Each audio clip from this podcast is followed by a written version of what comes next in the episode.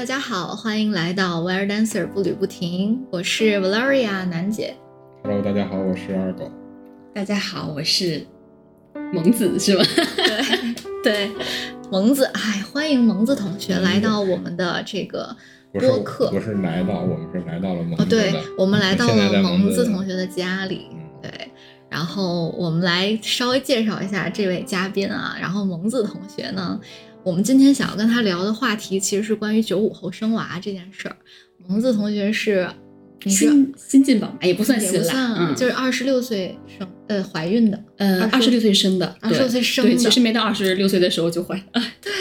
然后就是二十五岁结婚，嗯，二十六岁生娃，对，啊、然后呢也是高材生啊，之前在康奈尔大学读的研究生，嗯，然后我跟不敢不敢，萌子是认识十五年了，还真是今对年，今年正好是是十五年了，第十五个年头。我们是初中同学，后来呢、嗯也在同一个大学，都在南开。然后萌子在南开认识了她的老公，嗯，对，然后 而且并不是说呃只有萌子是这个九五后生娃，她的老公也是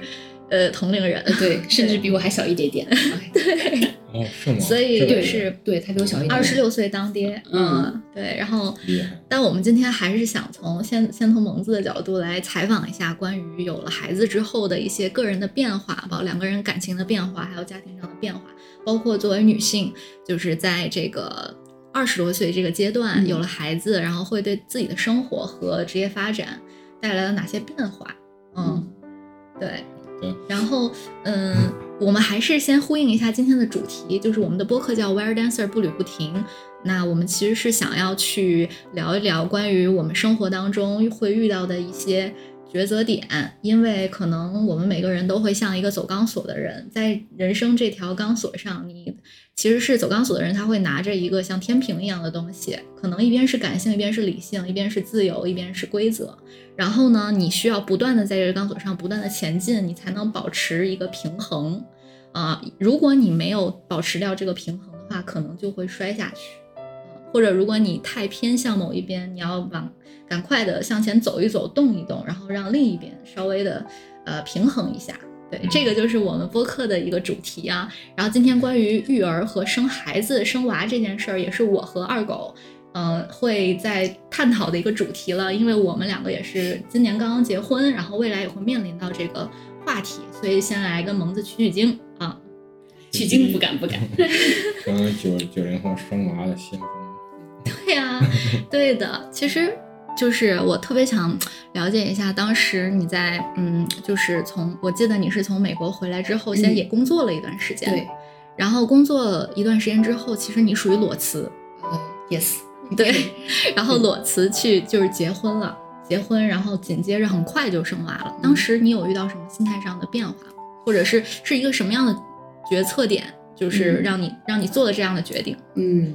就是其实我刚毕业，然后回国的时候，我感觉跟大家都一样，然后就是年轻的女生嘛，然后呢，就是觉得自己，然后正是意气风发的时候，然后就觉得全身有很多很多的那个劲儿要去使，然后后来我就是加入了四大里边的某一大嘛，嗯然后，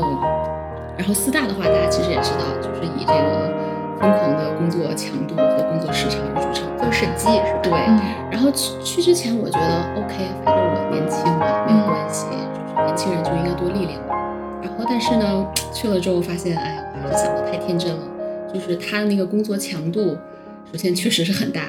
而且呢，就是让我比较可能后面就是想离开的一点，就是有的人他是会乐在其中的，或者是他可能就觉得那个东西就是他需要的。但是我觉得在那边工作的话，那个工作强度和他未来的一些我能看到的一些前辈啊、同事他的一个工作状态和生活状态，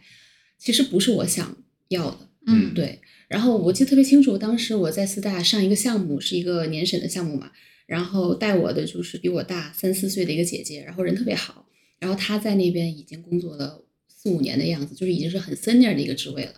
然后她就是就是有的时候工作闲暇的时候，她就跟我聊，说其实她也结婚了，然后她跟她老公，但是一年之中可能能有三分之一的时间能见面就不错了。然后有的时候她就会说，哎呀，其实你看，比如说我不吃香菜，但是我老公不知道，就这样的，就是感觉哎呀，我有一点点心疼他。然后后面我就会想，我说如果我在这边工作了四五年之后，我是不是也要像他一样的状态呢？然后我喜不喜欢这个状态呢？我想，no no no，我不喜欢。对、嗯对，然后是然后是一个什么契机我离开了呢？是当时，嗯、我跟我男朋友当时还是男朋友哈，然后已经在一起了，应该是有五六年了吧。嗯，然后从大学一直到那个时候，然后确实是一个谈婚论嫁的时候，而且我们俩感情也比较稳定，然后就想着找一个良辰吉日，然后就是比如说去领个证啊，然后双方家长见一下，然后这个事情迟迟敲定不下来，为什么呢？就是因为我请不下来假，对，然后为什么请不下来假呢？因为就是它是项目制的这样的一个工作这个流程嘛，然后你不知道你在你想请假那一天，你是在哪个项目上，你人在哪儿，你 leader 是谁，你应该跟谁汇报。对，然后就全家人都在等着我，到底能不能请下来这个假，到底能不能结这个婚。然后后来我就认真思考了一下，然后包括也跟当时的男朋友，对吧？然后当时的就爸妈呀，然后家里面人也是沟通了一下，觉得这个状态是不太可持续的。对，然后所以我就，哎，在这个工作和爱情的 这两者中，当时就确实选择了，对我还是要结婚，对，嗯，但是当时其实去结婚的时候，并没有想过立刻要生孩子，对不对？嗯，这个确实是没想过，嗯，就可能想，反正我特别不不喜欢现在的工作状态，对，已经给你带来了身心上的一些摧残。是是，然后肯定是先要做结婚这件事儿，然后当时有同步考虑要再去找别的工作吗？呃，其实是有，然后当时我其实已经就是好几家都就是结了婚之后嘛，然后嗯确实我就是重新去找，然后找了好几家，其实都已经到终面的那个状态了。我记得当时是四五月份，然后结果休了个五一假回来，我打算再跟进的时候，然后一眼发现，嗯，喜提了一个两道杠，就是对也是没有计划的，其对，实就是嗯，你说完全没有计划吧，其实也不是顺其自然的状态。对对，但是嗯其实我感觉还是有点意外的，我就是我没想到它会这么快。是、嗯也算是一个惊喜，我觉得就是一个哎命运的神奇的安排。嗯，是的，是的。那其实是在结婚之前，呃，结婚之后，结婚之后，哦之后结婚之后，我记得参加完他的婚礼一个一个多月差不多一个半月，参加完婚礼一个半月的时候，嗯，对对，南极吧，很，是是是是是那个时间点，嗯哦是的。然后其实呃，萌子现在也是已经重回职场的状态，嗯，然后宝宝已经一岁半了，对，吧？一岁半了，嗯嗯，然后包括大家可能会感受到，我们这一期是比较沉静的因为我孩子在睡觉。也许一会儿可能就聒噪了起来，那时候孩子起床，多了一个背景音，嗯，没有，是一个非常可爱的小女孩儿。很应景的声音。对，哎，那你是在孩子一岁的时候开始去重新工作的吗？呃，我是在半岁左右的时候就重回职场，哦，对，你已经重回一年了。对对对，嗯，然后相当于其实可以说是哺乳期一停，然后就回去了，嗯。啊，这个过程就是你当重回重新去找工作的时候，嗯有遇到问题或者是没想到的一些东西吗？嗯，就是首先是我觉得在去去，就是你是可能有了孩子，然后再重回职场之后呢，心态上你肯定就不一样了。就原来可能我是那个一百分的那个劲儿要去冲刺的话，我现在可能真的就只有百分之八十，因为我确实得把精力，就是咱很诚实的说，你得往家里面要放一些，然后不可能就是把我完全就是奉献在外面。然后所以就是在重回职场的时候，我在挑选工作的时候呢，就是也会比较留意一些，比如说他的工作时长啊，他的工作性质啊这种的。所以说，在重新再找工作的嗯时候，会考虑更多的因素，然后也没有那么去逼自己要把全部精力投入到工作中了。嗯，对，而且当时我记得我在找工作的时候，就是比原来会更加看重一个企业，就是它的那种价值观和它的那种整体的氛围。对，然后就特别有意思的是，我在面我现在这个公司的时候呢，嗯，我的直属领导嘛，然后他看了看了我简历，然后问了一下我这个个人状况，然后他就说：“那我问你哈、说如果说现在呃你，比如上午你要开会，但是呢你女儿发烧了，要生病回家，你怎么选择？”然后就被问到这种问题了。世纪难题啊！嗯，世纪难题。然后我就跟他说，但是我就我就真的不想再伪装成哎呀，我是 always 那个什么 work 啊 first 那种感觉。我就跟他说，我说我肯定回家看女儿去了。我说这个钱对吧？这个是我挣钱其实就是为了更好的服务家庭，更好的嗯就是创造家庭的这种幸福。说如果你家里面就搞得很糟的话，你就有的时候你出去挣钱没有太多意义，对，而且你就是支持你那个力量都没有了，对吧？那你怎么前进呢？然后当时我回答完这个问题之后，我想完了，我觉得我应该是凉了，谁会要一个这种对吧？回家看孩子的这种女生呢，对吧？但是结果特别出人意料，就是说，他说对，说你这个回答是对的，说其实我们公司就倡导这种 family first，然后就是啊 work life balance 的这种氛围。然后他说，其实我自己也有三个孩子，我是非常能理解这种状况的。对，然后哦当时我觉得，哎呀，其实有的时候诚实也不一定是个坏事儿，是吧？对，啊，那确实是特别幸运，也是。对对对，嗯，而且你们现在等于公司里更多都是有家庭的，嗯，对，大家都是嗯是的，嗯明白？哎，那我其实挺好奇，诚实来讲，你会不会在这个年龄嗯阶段，就是也意识到了这一点？当你看到有一些很多同龄人，他们其实奋斗在一些互联网大厂嗯或者创业嗯公司，他们嗯其实是那种要去创造一个事业，然后能够去拼尽自己全部的这样的一个状态。你你心里会有什么触动吗？或者说，因为你可能其实你也经历过，但可能是一个比较短的时间段，对对对，你会有还想要去体验那种感觉的想法吗？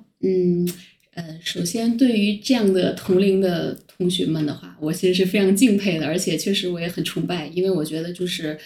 呃，能够在这么好的年纪，然后就是怎么说呢，拼尽全力的去做自己，尤其是自己喜欢的事情，我觉得是很幸福的一个事情。对，但是呢，我想了想，我觉得，哎，就是每个人可能他就。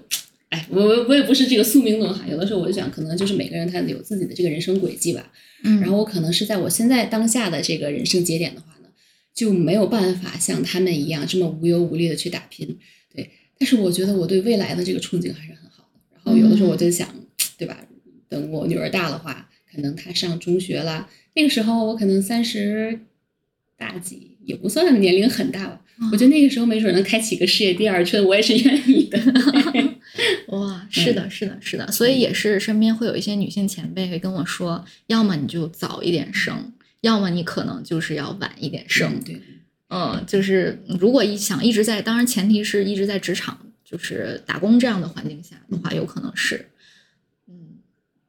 那呃还有一个第二个关键的话题就是有了孩子之后，对你和呃你老公啊嗯。这个感情上，就是因为我们其实是比较年轻的状态，然嗯后嗯身边也是可能也没有经历过有孩子，然后你突然要承担起一个责任，嗯你们两个之间的关系，呃，原来是一直谈恋爱的状态，嗯有了孩子之后会有什么？就是两个人感觉上的变化，或者经就是重心上变化，给你们的感情带来了什么呢？就是诚实上来讲哈，我我不是那啥，我不是凡尔赛哈，我觉得我跟 Tony 老师，对吧？我就暂且叫 Tony 老师对。啊，为啥叫托尼老师？他他英文名叫托尼啊我们上一集的那个嘉宾也叫托尼但是我想强调，这不是同一个托尼。嗯对对 对，好好，托尼袁啊，托尼袁嗯对，嗯，或者可以叫叫袁律师吧。对袁律师啊，叫袁律师吧对。我跟袁律师的这个感情上来讲，我觉得甚至是有了孩子之后，会比原来要更好一点。对，因为我从就是他的身上能感，就明显能感感觉到孩子降生带给他的这种全方位的成长。哦就真的是，就是作为一个男人的那种责任心，一下子就爆发出来了。我觉得，对，尤其嗯是可能因为宝宝是个女儿嘛，然后嗯他作为爸爸那种，就是想要去保护她，去就是守护她的那种感觉。对，我觉得同，我觉得袁律师是成长很多的。对，哦，嗯加所以 我特别好奇，嗯当时就是尤其二狗啊，他对于如果说让他在二十六岁这样的时间节点突然有一个宝宝，他目前的想法是不接受的，嗯嗯他也不愿意有这样子的机会。嗯 那当时呃，袁律师是什么样的一个想法？呃、这个可能就是也跟就是成长的这种经历比较有关系。然后，因为袁律师他们家里面就是很大家族嘛，嗯，然后他从小就是带着弟弟妹妹长大他就是一直很喜欢小孩子，就是从我见他第一天起，他就喜欢小孩子。嗯然后呢，他自己也亲身的带过他两个侄女儿，然后我就看过他给他侄女儿换尿布啊、喂奶啊，他就做的确实做的很好，反正比我做的好。对我当时都不太会，我就在旁边看着，就是 能感觉出来他这些特质。然后，所以我觉得啊，就当时即使是我怀孕了之后，我觉得哎，虽然我们俩很年轻，但是呢，没有太多焦虑，因为我觉得他是其实是比较 ready 的，他是嗯喜欢的，对。然后呢，对，然后可能因为又是作为妈妈的话，我就是经过了你这个怀孕的这个过程，你可能也是自然而然的分泌了一些什么这种啊催产素啊什么 这种激素之类的，然后你慢慢适应，我觉得还好，对。啊但是我想说一句就是。就是像二狗同学这种想法，我也是完全可以理解的，因为我觉得就每个人他的这种成长的背景啊、性格都不一样。我觉得年轻男孩子不喜欢要宝宝，也也很正也很正常，真的是正常。对，是的，嗯就是说，其实从呃袁袁律师的角度来讲，他喜欢孩子，然后但是跟探索自我或者说做自己想做的事情，他嗯觉得并不冲突，啊是不是？他觉得不冲突，就是有嗯孩子，他觉得也并不会给他的生活，或者说他他他依然可能还是有机会有时间去做他想做的事情。嗯，对对。然后我就给大家分享一个，袁律师从今年开始撸铁，嗯然后呢，就他以前对这种东西确实他不太感冒，就从来没想过。然后有一次我就问他，我说你怎么活了二十大几年，突然想撸铁了？之前都没有吗？没有，他从来没撸过铁。他其实对运动我觉得就一般般吧，就除了游泳之外。然后我说怎么突然开始撸铁呢？然后我们袁律师说说，这对吧？老爹不得把这个肌肉练得梆梆硬，然后等到以后，对吧？闺女找了男朋友，然后发现你这身材还没老爹好，这怎么行呢？哇塞，都想到那么远了。对，我会想到这些。跟周杰伦一样，他女儿才多大就唱那个《前世情人》，把他女儿一生都唱完了。啊，对啊，他里面哦说就是我未来会牵着你的手，什么什么那个把你交给另外一个男哦，小小周周是吧？给对对，他那个歌里就唱唱的就是。所以你你听到刚才的那个嗯想法，你有什么感触吗？因为确实就是每个人，确实我觉得那个，呃，蒙子说的特别对，就是他每个人的成长经历啊和每个人的个性是不一样的。嗯，就是我的个性呢，就偏向就是可能我是独生子女嘛，嗯所以呢，就是小时候其实我妈也就是，其实我觉得他们真的有考虑过，就是考虑过可能想要再要一个，嗯然后因为是什么呢？可能是因为我爸特别喜欢女对，然后他就是有的时候会开玩笑似的问我说：“你如果再给你添一个小妹妹，你会怎么样？”然后我当时就会很严词的拒绝，嗯，其实我也是，都是这样的我也是对，就会。嗯当时其实我小时候没有那么强自我情绪的那个感知的能力，我当时我也不知道为什么我拒绝。其实我到现在我也不知道当时为什么拒绝，就感觉这种问题一般都要拒绝。但是可能仔细想一想，就是可能我就是一个比较自我那种，嗯。对，然后可能在这方面是。但是我觉得你最大呃的考虑点可能不是说对关于自我，你是关于有了孩子之后的生活和你现在生活之间的冲突，和你想探索的事情的冲突。是的，但是可能在有些人看来是不冲突的。对，但是就是这个可能就是根据我觉得来说的话，就是我们的一个就是工作环境和我们面对的一些事情的这个密集程度不太一样的问题。因为是的我是在那个互联网大，就是互联网那种民工嘛，所以就是我的时间会被压缩的比较严重，所以可能我就是对时间上就有一种焦虑。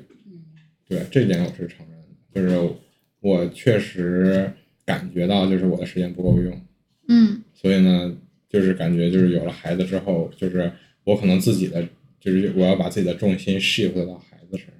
嗯对，这会让我感受到就是，嗯，一些压力。哎，那当时袁律师就是因为也不是很也也是忙的，当律师也是很忙的呀，也没有很很多的精力和时间来去探索自己的事情，嗯包括有了孩子也会占用分一定的时间。你们俩有讨论过这个问题吗？我觉得袁律师时间管理做的还是很好的。嗯他这个就是怎么说呢？比如说他撸铁一般都是工作日中午就是抽空去撸，嗯然后吃吃饭就很简单，吃两口，对，然后很自律，然后还有就是他感觉他就是收放的很好。那比如说我前十分钟带娃，就真的专心的带娃，等我回去，比如说我要工作了，我要看书了，他就就转换的很好。啊，是的，我觉得任何一个职场成年人都需要有这样的能力，如果有孩子的话。嗯对。对，嗯，是的，所以这个能力是你觉得是与生俱来的，还是养了孩子之后，你他 你们突然长出了这样的能力？包括养了孩子之后，长出了突然长出了哪些其他的能力吗？就你之前没有发现哦，原来我还能这样。呃，如果说我的话啊，我觉得就是我可能情绪会平复的比较快，而且心会比较大。对，因为我觉得我以前，对吧？楠姐知道，其实我以前是挺矫情的。我上，我记得我上初中的时候写那什么博客啊、空间啊，就是很哎呦酸酸不溜丢的。有幸看到过几条，真的吗？说说说说这种感觉哈。对，微博吧。之前没有，你给我看过你们以前那 QQ 空间，然后你还一边看一边那种尖叫或者大笑。说为什么我那个时候会有这种那个？嗯嗯。然后就是以前是那样一种感，然后现在我感觉就是，我一般来讲心都挺大的，然后不光是就是在带孩子方面，我觉得上我的工作上都是，而有的时候比如说我要去做，比如说客户培训，包括有的时候上直播。然后可能上之前，我领导就会问你，就会问我，就说：“哎呀，紧不紧张啊什么的？第一次来。”我说：“其实还好吧。”我说：“就啥了？就做不好还做不坏嘛，就做就完了。”对对，就心会比较大。他们真的，我发现九五后带娃，就是我我印象非常深。我们俩第一次来你们家，我们玩那个阿瓦隆还是狼人杀？对对对。然后萌子同学是一边喂奶一边跟我们玩的。就是呃，就是穿着一个那个，就是铺把还会还把孩子盖在那个那个下面，这样，我觉得特别好玩。然后宝宝在还在睡那个。对我之前前段时间在抖音上不还看到了吗？对，就是那个九零后怎么惩罚孩子的一些行为。还有还有，袁律师不是一边就是抱在抱着宝宝，然后在玩玩游戏吗？照片也也也发上对。就是心比较大，嗯，所以他是在摆拍还是不是摆拍？是他在抱着，因为当时，呃，我抱着的话，就是我力力气不大嘛，然后有的时候我抱两下让他抱，然后他抱，但是他又要打游戏，所以他就一手抱着一手打，对，嗯嗯，太漂亮，谢谢谢，这个是什么？苏打水吗？嗯，还是汤力水？嗯嗯，好哎，我还以为是酒，应该不是，开车了，所以说。对于你们呢，我们刚刚聊到的话题是要有了孩子之后，对于你们两个人的感情上，其实觉得是会更紧密了，还是说会不会有一种更像家人的感觉了？嗯，或者发现了对方身上更多闪光点？我记得刚才啊，对对，我是发现了袁律师身上很多闪光点。然后我觉得感情的话，我觉得我们俩感情没怎么变过吧，这么多年，嗯，我感觉。挺好，挺好。这种话也得喝点酒来着。其实，其实不得不说，也是因为其实你们也有帮手，对不对？嗯，对对。然后很多就是说带孩子一些琐碎的事情，其实也是有外援的。嗯嗯。因为可能好多人惧怕生孩子，是因为怕孩子会给两个人生活带来很多鸡零狗碎的事情，然后就是完全丧失掉了原来的那种罗曼蒂克的感觉。可以理解。所以，但是你们其实目前也没有遇到这样的问题。其实琐碎还是肯定会有很琐碎的时候，但是我觉得还好吧，就过去了就过去了。对，会像呃两个人在做一个项目嘛，就是带孩子。呃，这个好像都没有吧，就是对。你首先得定义一下什么叫做项目。就是比如说有一个人很就是规划，会很去计划一些事情，然后两个人要提前去想很多事情，然后嗯，然后就是会。有规划，然后有执行，有复盘，这个是我理解的做项目的一个逻辑。我天，这么这么那啥？我觉得那倒没有，我觉得反正我是比较佛的那种，嗯，就是做到哪是哪吧，嗯。然后袁律师也挺火的，所以你们啊，我觉得这个挺好，可能是你们不会去给对方压力，就是在一个事情上，包括有了孩子，你面临很多事情，嗯，有吗？我，但是我觉得肯定也是你没有感受到生气，比如说你。比如说，对对，就是有一些事情肯定会意见不合啊，或者甚至有些小的争吵，但是大体的方向上，我觉得目前还没有吧，也可能因为孩子还小。嗯，那你们还就是现在会想到一些孩子长大未来上学呀，或者是生活上的考量的事情，会让你们觉得生活压力大吗？或者说会考虑更多没有孩子就在跟你没有孩子的时候比，你会就是要去思考什么东西吗？肯定，首先有孩子之后考虑就要多吧，然后就是，尤其像现在的话，最明显就是教育问题比较，嗯，是问题，就开始研究教育了。嗯，那倒也没有，但是就是因为可能也是因为我同事嘛，然后就是大家就是这种学龄的孩子比较多，他们有时候会聊，然后有的时候我就跟会跟他们参与一下，然后就是尤其在北京这边，我觉得其实还是挺卷的，对，很卷，对。然后我也其实我也想过这个问题，但是后来就是我觉得还是成全一下我自己吧，就是 别把自己的焦虑带给孩子。了。我觉得有的时候他是，比如说他能考上清华北大，能考上什么双一流、九八五什么这些，都得靠他自己努力。就是或者有的时候就是就看他自己命有没有吧。我觉得就是你多尽可能的陪伴他，然后就就是给他一些呃能力范围内的比较好的教育的一些环境和资源的话，剩下的怎么样，我觉得就看他努力了。是，嗯嗯，那你而且你俩是达成共识的，就是你们俩就是因为我可能是觉得是同龄人，比如说要要卷一起卷，要要要放轻松就一起放轻松，嗯是这样的节奏吗？就怕有的可能有的夫妻一个就是天天想着孩子要上什么学校，要大家上什么补习班，嗯然后另一个可能就是完全不管，也懒得想，这种可能会比较容易出矛盾。我觉得现在还好吧，因为现在还没想到这么细的地方。我们俩现在一岁半嘛，对对，毕竟是一岁半，对，就是 generally 的话，就是想他能够就是快乐健康的成长，然后去做一些他自己想做的、喜欢做的事情，然后把他培养成一个社会有用的人才。哎呀，人才醒了，对行了，嗯对，然后具体是他以后，比如说，哎呀，要上什么学校啊之类的，看他自己兴趣吧。我觉得就是，嗯，挺好，哎，出来了听到小宝宝可爱的声音。睡睡觉起来了，发啦，对，剃剃剃光头了，因为夏天太热。穿裤子吧，这个人。哎呀，穿裤子呗，哇，好瓷。实啊，对，哇，就是可以走了，可以对跑他。跑得特别快，他就属于那种呃运动发育的特别好，然后语言哦现在还没太跟上的那种。那挺好。一般运动的好，语言也不。嗯，是吗？而且 语言其实我看到一个说法，我最近其实我有的时候也挺喜欢看育儿节目的，嗯。嗯有一个叫《爸爸当家》的，它里面也是有一个小宝宝，有一他们家有两个孩子，一个女儿一个儿子，那个那个女儿就是特别精、特别聪明那种，然后那个儿子就是不说不怎么说话，但长得特别可爱。嗯，原因是后来就是他们家是全职爸爸，嗯。然后是因为这个爸爸太熟练了，因为带了第一个孩子，嗯后来到第二个孩子的时候，他可能那个孩子不需要表达，嗯爸爸就知道他需要什么了。嗯嗯然后孩子就是就是可能不需要去说话，他就爸爸把什么的饭啊，或者是可能是饿了，可能是可能是要去厕所了，就都知道。嗯，所以有专家分析是说，如果你会给孩子，就是你太呃把所有精力都放在他身上，然后他不需要去表达的话，他可能说话就会比较晚，嗯会有这种。所以有的时候就是第一个就是多跟孩子说话对，然后第二个就是不要就是比如说他要什么，让他自己嗯说出来，就不要剥夺他说的那个机会，是吧？是的，嗯是就给他机会去锻炼。嗯，是。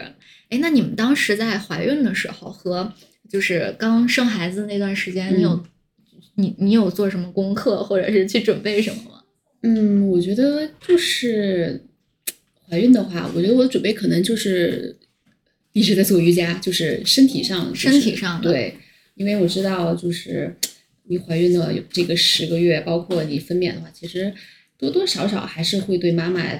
造成一些损伤的。然后，如果你能通过比如说像孕期可以做的一些运动，什么瑜伽呀、普拉提呀这种，就是能够去，比如说就是为你的身体做好准备的话，我觉得这个是挺有意义的，而且事实证明，我觉得挺值得的。对，啊。就是其实反而在教育上，或者说在孩子成长，比如说他的呃他未来的这种吃住吃住穿，嗯然后包括教育上，没有特意刻意的去做特别看很多书啊，或者什么营养啊这方面。嗯，看了一些，比如说像什么美国育儿百科呀，嗯什么崔玉涛育儿这种，啊也都看了对，也也会看，但是就是 没那么焦焦虑。啊对，但是就是看着嘛，就是知道，因为我觉得其实孩子个体差异真的挺大的。就有一些书会说，哎，孩子什么几个月时候就要怎么样，他就会怎么样，然后你会发现自己娃完全不是那么回事儿。对，嗯，对，明白。我会发现，真的还就是不同的人对于怀孕生孩子这件事儿感受挺不一样的。第一个，可能呃不同年龄段的会不一样；第二个，不同性格的人也完全不一样。我会遇到身边的一些，就是尤其职场女性，她嗯可能三十多岁生孩子，嗯嗯，她会规划的非常非常的嗯严谨我知道，我在小红书上见过一些分享，对吧？对这我要我要看哪些书，然后我要去哪个医院，然后然后孩子出生之后嗯在哪里坐月子，出生之后怎么零到几个月怎么做什么，几个月做什么？你对这种是怎么看的？我觉得，如果他就是一直就是这样一个人，然后呢，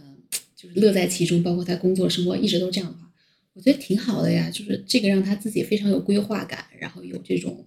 目标性。嗯我觉得这个只要适合他自己就好。但是我觉得我不是这样一个人，我觉得我就比较 佛，我就比较随缘，对，所以我觉得就是在你认知范围内的，就是做好一些准备啊，一些努力，然后其他的我觉得顺其自然。顺其自然了就。嗯是的，所以其实也并不是所有当父母你必须说逼自己去做很多的功课，或者逼自己去做一些你不喜欢的事情，就只是打着为孩子好的名义。我觉得如果你自己不是一个快乐的妈妈或者爸爸，你生出来的孩子也就是孩子一定会受到你情绪的影响，对，爸爸妈妈快乐还是自己快乐最重要。是的。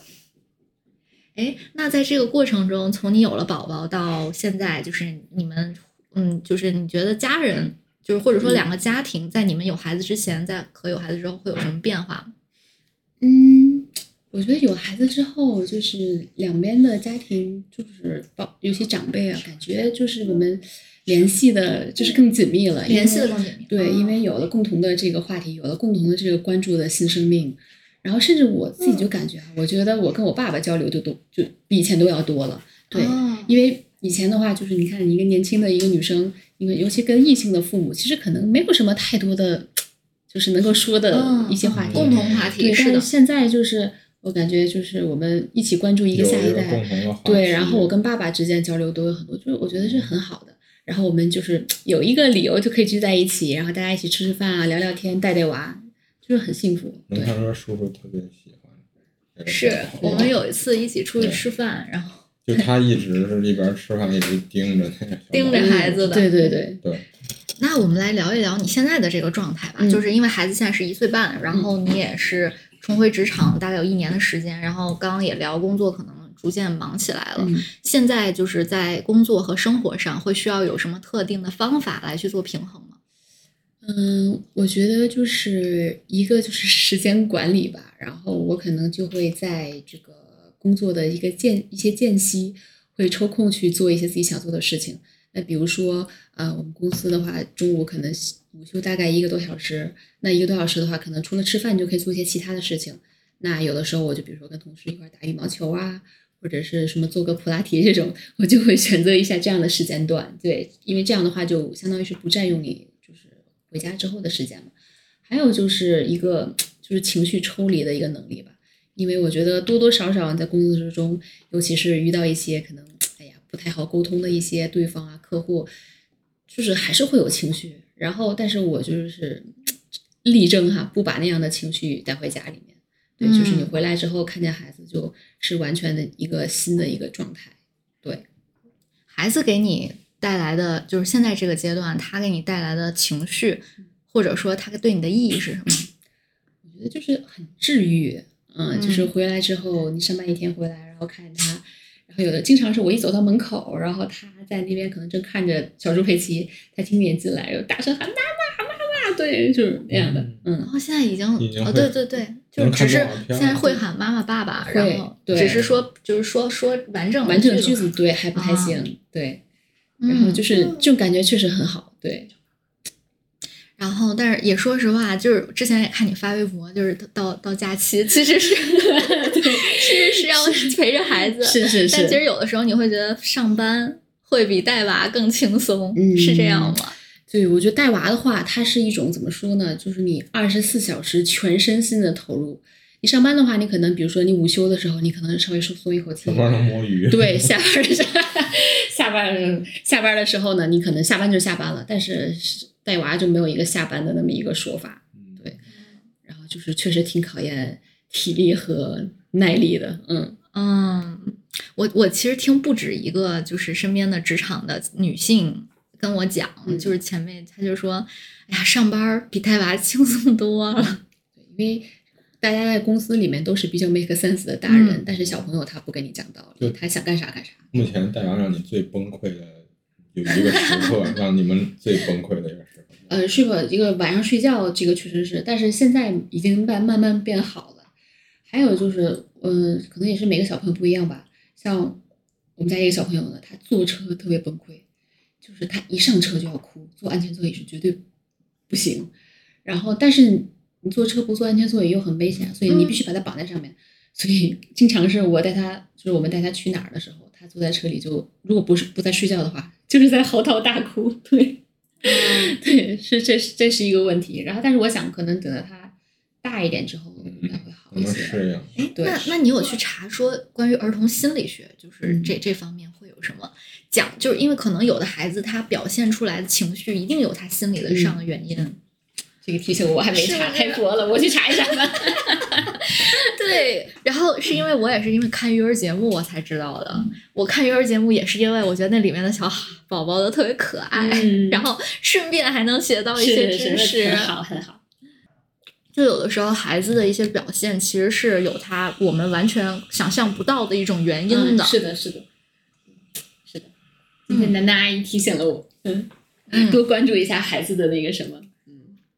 但是感觉确实他也是一点一点长大，我感觉有一些问题应该是随着他年龄增大，他是会对对对，是的，是的。哎，其实我刚刚突然也想到另外一个话题，就是关于你们一直是自己在孩子身边的，嗯然后带着孩子的。然后像嗯我的话，可能从小其实跟姥姥姥爷的时间比较多，因为父母确实实在太忙了。然后现在也有很多可能早一点要孩子的，嗯包括正常时间年龄要孩子的，他们嗯、呃一些大厂员工啊或者职场的父母，嗯他们不得不把孩子就是让老人来带，嗯然后自己可能每天晚上就只有八九点才能陪孩子一会儿，甚至是只有周末的时候嗯才会见到孩子。嗯你对于这种方式就是是是怎么看的？或者以及你你其实是也完全也是需要有父母的帮助的，嗯你怎么平衡这个父母带的时间和你们自己的时间？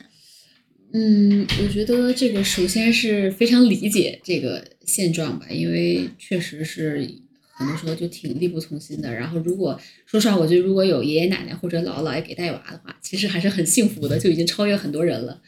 然后就是我觉得，如果是有条件的话，包括我现在工作可能还不是那么忙，然后就是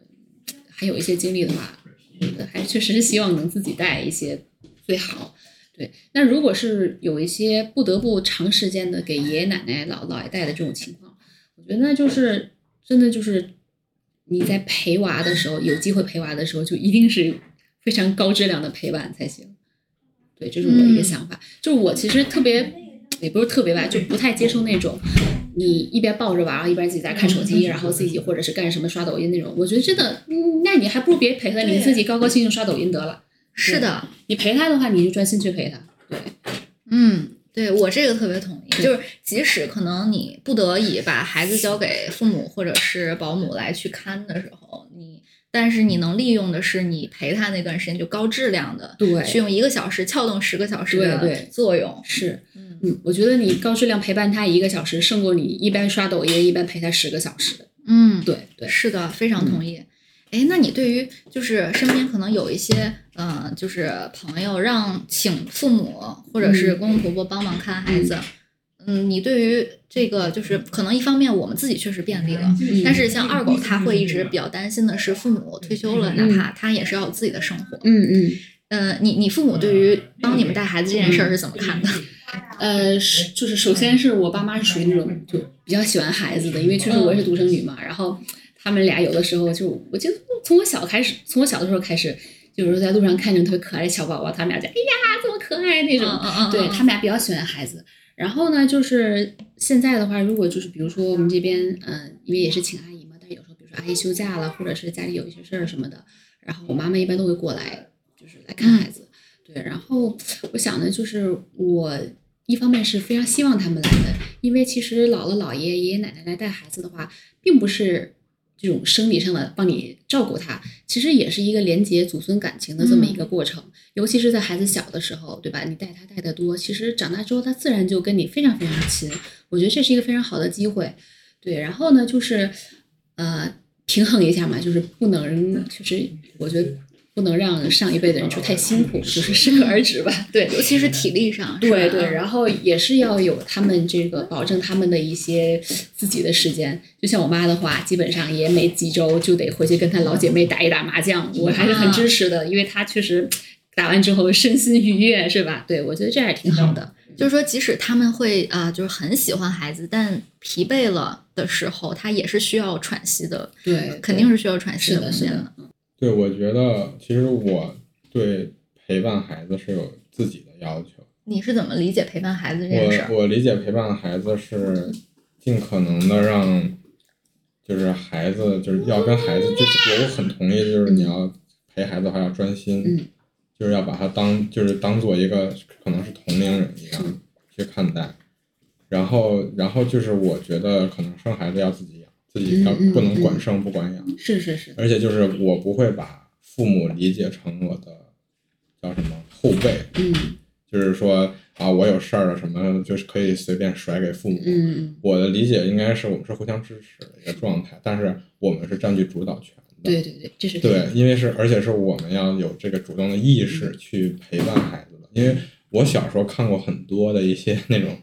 呃纪录片儿吧，可能就是有很多孩子对某些事情成瘾，或者是一些呃心理上的一些问题的根源，都来自于缺少父母的陪伴，或者是缺失了某一方的陪伴。所以呢，可能我觉得就是父母其实在孩子的对于孩子的心理和成长都是非常有影响的。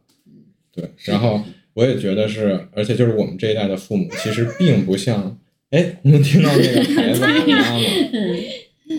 小朋友在玩儿，就其实我们这一代的父母，就是他们的价值观也是很多元的。然后，然后我觉得就是我也非常同意，就是说父母他们其实也要有自己的时间和这个空间，而不是说要等他们疲劳了之后才去休息之类的，因为他们晚年来说带孩子不是他们的义务，嗯。他们只其实就是我们相当于是一个互相支持的一个状态，嗯。这个是我认为比较健康的状态。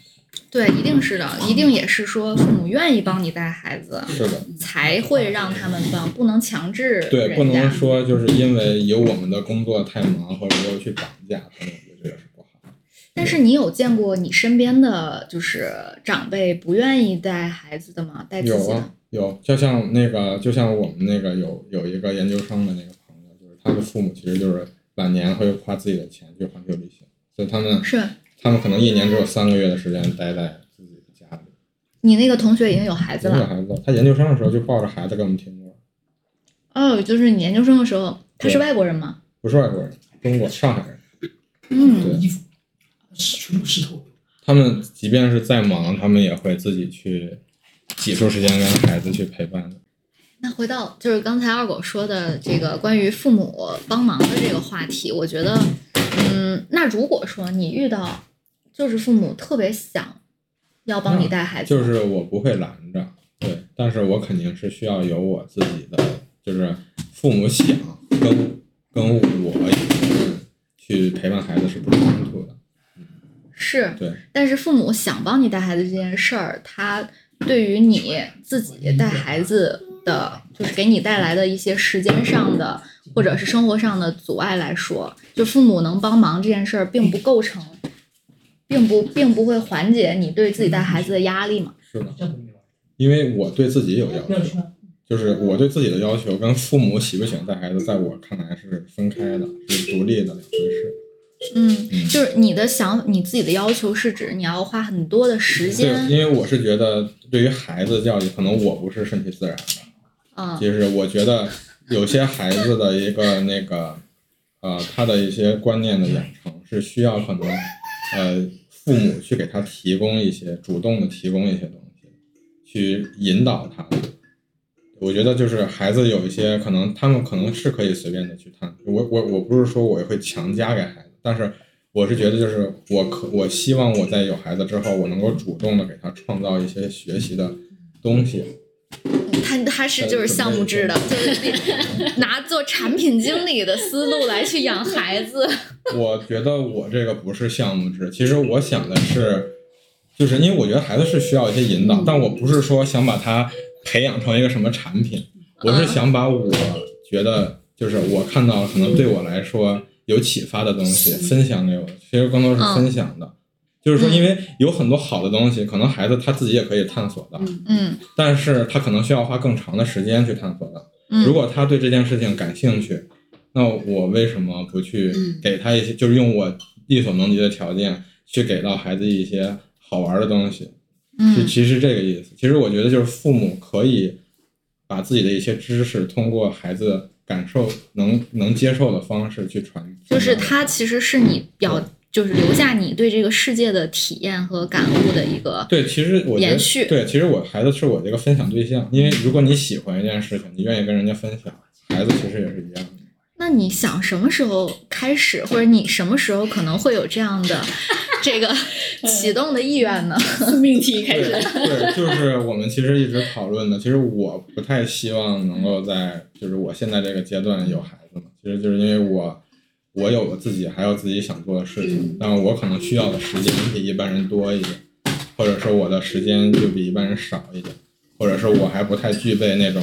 呃时间管理的能力。嗯所以呢，所以呢，我希望的一个，我比较希望的是一个三十岁左右的时间。我觉得我那个时候，呃，我的这个时间啊什么的，我的这些管理能力可能都上来之后，可能我觉得会，这是我对我来说比较有安全感万。万一你三十岁的时候还是觉得自己没有到那那个那么好的状态呢？就是不是说你为什么会觉得三十岁会是你一个比较成熟的状态？就是这个时间，这是一个 time box，就是三十岁，三十岁是如果我就算没具备，就像他说的，就是你有了孩子之后，你可能就会会用会用这种激进的方式去逼你具备。所以，啊所以我我觉得这就是一个 time box，就是到了三十岁之后，我可能就会考虑这件事情。嗯，这是我原来就是这样规划，我现在也是这样规划的。但是结了婚了之后，我会意识到，可能生孩子这件事情对于女性来说，职业，我觉得主要职是职业发发展。还有身体恢复上都会有一些状，有有一些转变，所以我愿意为了我的伴侣去考虑，去那个。嗯但是我自己的想法是没有变的，对我对这件就事情是明白，我其实刚刚跟蒙子在录制嗯之前，我们在讨论关于女性的职业发展的阶段和生嗯。娃这件事儿的一个匹配关系，就是就也就是前段时间一个女性的职场的前辈跟我说，因为嗯、呃可能到三十岁左右，你可能是在一个从经从经理或者说从那个主管到经理的这样的一个阶段，甚至是从经理到高级经理这样一个阶段，你其实是在一个非常重要的爬坡期的。那可能如果你没有很早的升，比如说在二十八岁以前，那个就是在一个就是呃还是执行者或者是小主管的这个阶段去升的话，你可能就是要等到你升到，假设你一直要在职场啊，这是一个前提，一直要在职场，你要想做到中高级管理层，那就是一个，比如说我们把它定义为总监。或者是小公司的 VP 这样的一个职位的话，可能是要在你三十八岁左右能到那个阶段，三十八到四十岁，然后四十岁以后，你可能会，甚至四十五岁之后，你才能稳定的做到一个中高管的职位上。那如果说你没有在二十八岁以前去完成生孩子这件事儿，你可能要在三十岁到四十岁之间这个非常关键的爬坡期去做这个这件事情。那你很有可能你就到不了中高管这样的岗位上了，除非你，要么就是在四十岁左右，就是三十八岁左右再去升。那个时候可能就是你前期努力一点，快一点，在三十八岁之前到达这么样一个可能是总监或者是 VP 这样的职位上，然后到了那个管理层，你再去做生孩子这件事儿。但那个时候就是确实是高龄产妇。但是当然，我其实一直是觉得这种，对于职场发展和女性生育的定位是不不太给人造成焦虑感了，就是确实会给人这种焦虑感和天然的，就是对对女性职场的一个一个定位，因为这是一个 stereotype。是会有太多人，比如说自己去创业，或者是我就是辞职去做 freelancer，呃，这种我觉得是不用受这个特别受这个影响的。但是毕竟大部分人他还是想说要在职场最终混到一个或者最终能够成就一个中高管的岗位的。如果是这样的话，你确实像你刚刚说的，男性想在三十岁左右，嗯那个时候就是女性面临也要在职场面临晋升和竞争最激烈的一我觉得这是环节。综合考虑的一个，对，肯定都是双方会有一个协商的过程。但是我据我所见，在我的互联网公司里面，就是可能没有像他说的这么，就是有很多很高很高管的人，他们在可能三十多岁的时候已经混到总监位置，照样有孩子。那那是互联网在三十多岁能到总监啊，孩孩子就已经上那个大学了，现在。对啊，那说明他们生的很早啊。他是他是二十九岁生的，就是然后你算下来的话，就是十八岁到现在是呃四十七岁，四十七岁到对啊，那二那不是也是二十八九之前左岁右吗？对，是的，是的我其实是觉得可能但是他是到嗯四十七岁才到总监的，或者四十五岁才到总监的。但是我说的那个他意思，具体什么时候到总监的？我不知道。我说的意思是，如果你想在三十五六岁嗯到一个比较高级的管理层，你其实就是要放弃在三十岁生孩子这件事儿的。对，老婆说的都对。看出了一下我的家庭地位。这个就是男性和女性视角下对于生育这件事情考量的不同。嗯，是的，所以就是如果还是想要孩子的话，我觉得两个人确实需要去讨论一下这个事情。对，嗯，是，而且我觉得做一个快乐的父母也是很重要的，一定不要就是说在自己不快乐的状态下，把自己的这个情绪带给孩子，是不好。是的。哎，那现在就是嗯，你未来啊，可能还会考虑再要孩子吗？毕竟你第一胎生的比较早。还是随缘吧，我觉得这个，我觉得我非常喜欢这种心态。对，努力也努力不来，你说说强求也强求，这个太随缘了，真的。哎，但是二狗，你刚刚说对于生孩子这件事情不随缘的，我是随缘的呀，就是就是我觉得是这样子，我是在合理的范围之内随缘，就是我还是希望能够有一个提前的规划，就是我们把自己的身体状态调整到一定程度之后再进行随缘，就是我不会说我就要在三十岁，我就要在就是就是就是说为了我的职场这个东西，然后我就是得卡在这个时间点把这个事儿办了。对，我觉得就是这个这个是一个对我来说是项目制的表现，然后。然后呢，其实我希望的就是说，不是说我我哦，我是我说我这辈子就计划要生二胎，要生两胎，所以我我下一个要生的话就赶上四十多岁了，所以我就必须得二十九岁再做这种计划。我觉得这个是有点 over 了，对我来说是 over 的。所以就我是不会说去计划说我这辈子要生几个孩子的，我就是说在我。因为我我做准备是为了什么？如果说这个放在以前的时代，可能我没那么懂，我就不准备就是随缘。但是现在就是说，我们吃外卖啊，或者是怎么样的这些东西，其实有很多人是提前一年开始吃叶酸了，是是提前三个月不喝酒这种东西。其实，其实我觉得是需要做一些规划，这方面是我是为孩子考虑。对对，但是具体说，我说的不做规划随缘是说，对于生孩子的这个时间节点，生几个，什么时候生几个对那个 太计划了。对。那你们当时在备孕这件事儿上有有有做什么特别的，比如说什么提前多久吃叶酸、戒烟戒酒、多长时间，什么去检查之类的？没有没有吧没有，因为你想，我其实结婚很快就怀孕了，然后你是记得结婚的时候咱们都喝成什么样了，对吧？是的，对，天天喝大酒那个时候，对，事实证明也还好吧，是吧？嗯，真的还好。我是觉得，我总觉得他啊，二狗他在这件事情上太紧张了，就是他他特别的 over。他对于要孩子这件事情，当然也是因为他对是这件事情看得非常重。就是他总觉得孩子太重要了，然后生下来之后，我要对他进行什么样的教育，我要为他提供什么样的环境，他把这个事儿看得太重要了，导致他的压力会很大。但是这么你你转念想，二狗同学这个样子的话，以后肯定是个好爸爸。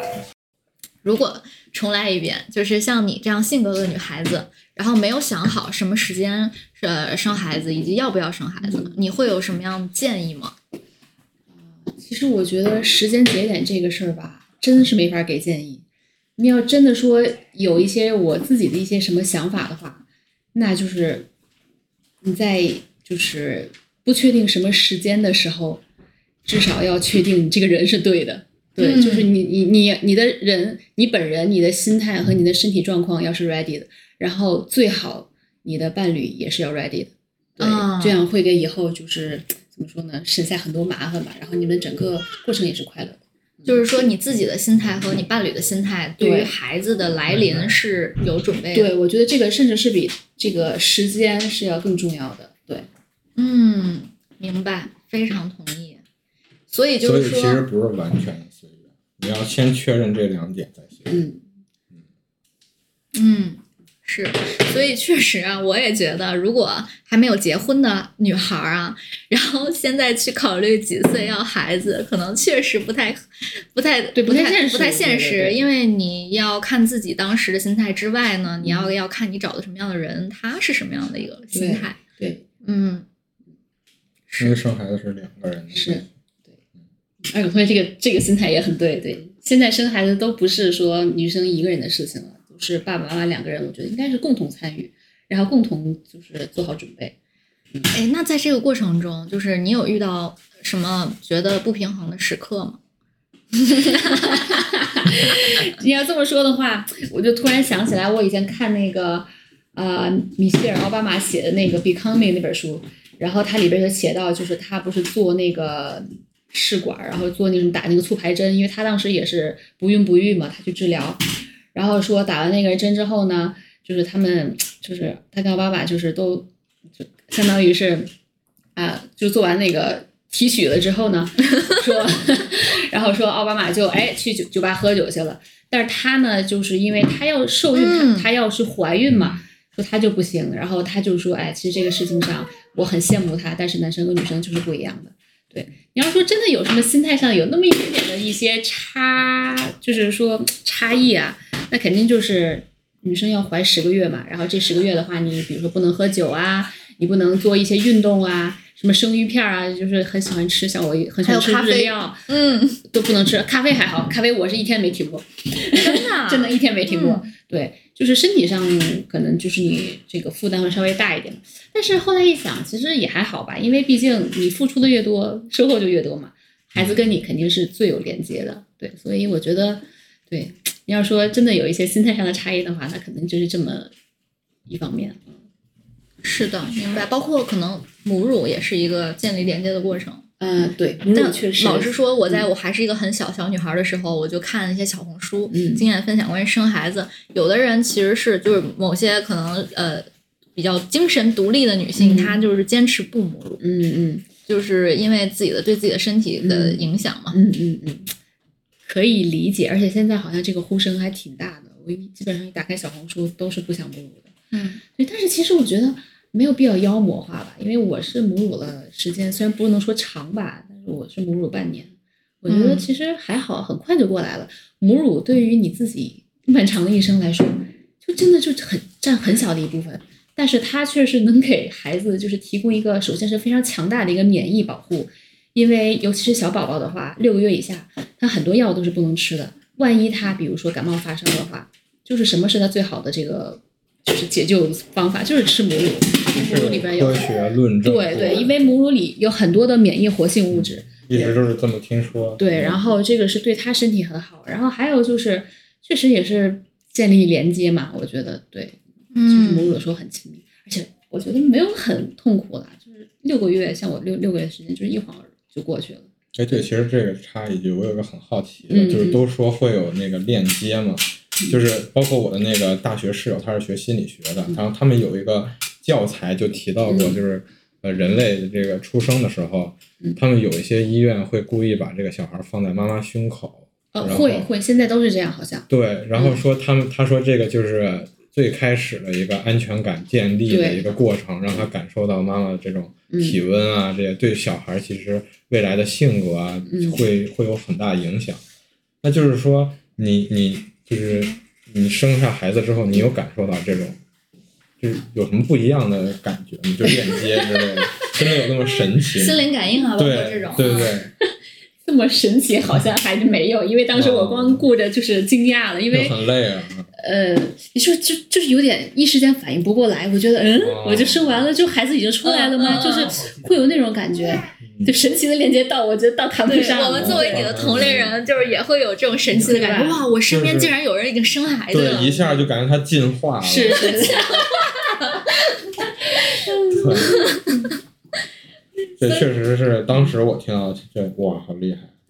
对，所以说到进化这一点，其实我感觉，呃，你你并没有觉得特别有有中间过程中自己的身份变化，或者是身边人或者突然有了一个生命，嗯，你你你心态上，我感觉你一对，直适应的还感觉和可以。这个群体好像被对被。那个？嗯。比如说你变成妈妈，因为我有一次那个，因为可能是你无意说的，嗯。好像是在在哪儿叫达瓦龙的时候，嗯。嗯。啊，说是你们没娃的人和我们，就你把我们归成年轻人，然后把你们好像归成了一个更大年龄。的，对，其但其实我们都是同龄人，对，你会不会有感觉啊，自己好像已经不再属于长大了，这个嗯群体了，这个嗯毕业了，就。是怎么说，心态上肯定是会有变化吧，因为包括现在你做什么事情的话，你肯定就是会多多多少少考虑一个对会考生命虑他啊，对，因为他在这里。但是我觉得就是。呃，偶尔吧，我觉得还是会给自己一些就是比较年轻化的这种状态，比如说，你可能去逛个商场，然后买点那种什么小饰品呐、买点那种化妆品啊，或者是跟对象对吧出去看个电影啊，唱个 KTV 这种，我觉得还是会有一个这种比较松弛的状态。对，但是大部分时间确实，我觉得心态还是会有变化的。嗯，嗯，明白。所以所以你的社交圈儿也会对社交圈。嗯因为你会有更少的社交时间，嗯然后你可能会更多跟同事谈论这个孩子的问题。嗯，对，就是我觉得跟朋友出来，比如说聚会啊，这种吃饭的时间呢，那呃肯定会是比之前会少一些。嗯嗯，但是我觉得，哎，对吧？我们这个君子之交淡如水，然后重重质也不重量嘛。嗯，我觉得好的朋友还是这么多年一直维持着很好的一个关系。是的，而且可能是因为有了这么一个小生命的存在，感觉大家，就反正我感觉挺温暖的，因为确实大家都很关心我，尤其是在我刚生了娃那段时间，就是大家都来看我呀，然后来看孩子，我觉得真的挺挺温暖的，觉得哎呀，原来自己被这么多人惦记。对，我觉得这个感觉有点像那个我们结婚了，因为身边有一些朋友也都还没有结婚，嗯。甚至还没有另一半，然后他们会觉得说，哇，你们都这么快都已经结婚了，已经进入人生下一个阶段了，就好像现在我们在看你们一样，就哇，你们都已经有娃了，进入下一个阶段，但实际上，呃，没有什么太大的感觉，把这个东西要妖魔化。对对对，嗯，对你还是你，他还是他。对嗯对，包括你可能会觉得我进入下一个阶段，我就是变了一个呃进化了，或者变成另一个我了，我也并没有感觉，可能会多了更多的人生体验而已。对，所以可能对于嗯、呃也是我一直想跟二狗说的，我总觉得说有了孩子，并不意味着你就是要就是一个很有压力的事情，或者说就是一个非常你要去改变你自己，你要去适应完全不同的呃生活，或者你要去把自己改成另外一个样子。我是觉得一切都是顺其自然的，然后你在这个过程中你是很开心来去做这些改变的。这个其实是我得到的一些呃观点和收获，就是从萌子他们身上得到的。好的，收到。好吧，那我们今天呢也差不多聊到这儿，因为嗯，宝宝醒了，我们要再撸一会儿娃了。对，而且我看到一巨好的做法，就是他们在墙上把画儿都贴在墙上，然后那个画儿是那种线框的，然后宝宝可以拿着笔在那儿涂。嗯，对，我觉得这特所以到现在好，对还不太会，但是我觉得他应该很快就会喜欢。哎，这个挺好玩的。我要是小这是艺术朋友我也想教育涂 对，我觉得就是是你是现在也想涂吧你？对，我现在就特别想涂。一会儿二狗大大跟跟宝宝一块儿可以可以玩一玩，对，这个确实挺好玩的。嗯，我觉得这个特别好。反正就是他们这个家里，我们一进来，其实跟我们上次来的不一样。对对对对对，有一个大厅，有个游乐场。我们上次来是孩子几个月的时候，对嗯，，现在感觉就很像一个大的。就是你确实会要把一些空间，就是让给孩子，给他啊那我觉得这样也挺好。对，我觉得这样就看上去很不一样，就看起来很童趣，我觉得挺好。嗯，好吧，那我们让我们就是勇敢的拥抱嗯人生的每一个阶段的变化吧。哇塞，这个升这个升华的好有艺术感。非常谢谢好啦萌子的分享。谢谢萌子，也谢谢南跟二狗同学，对，嗯今天千里迢迢的，对，没有也没有，就四环变三环。北京这个交通大家都是懂的。好呀，那我们就这样啦，拜拜，拜拜。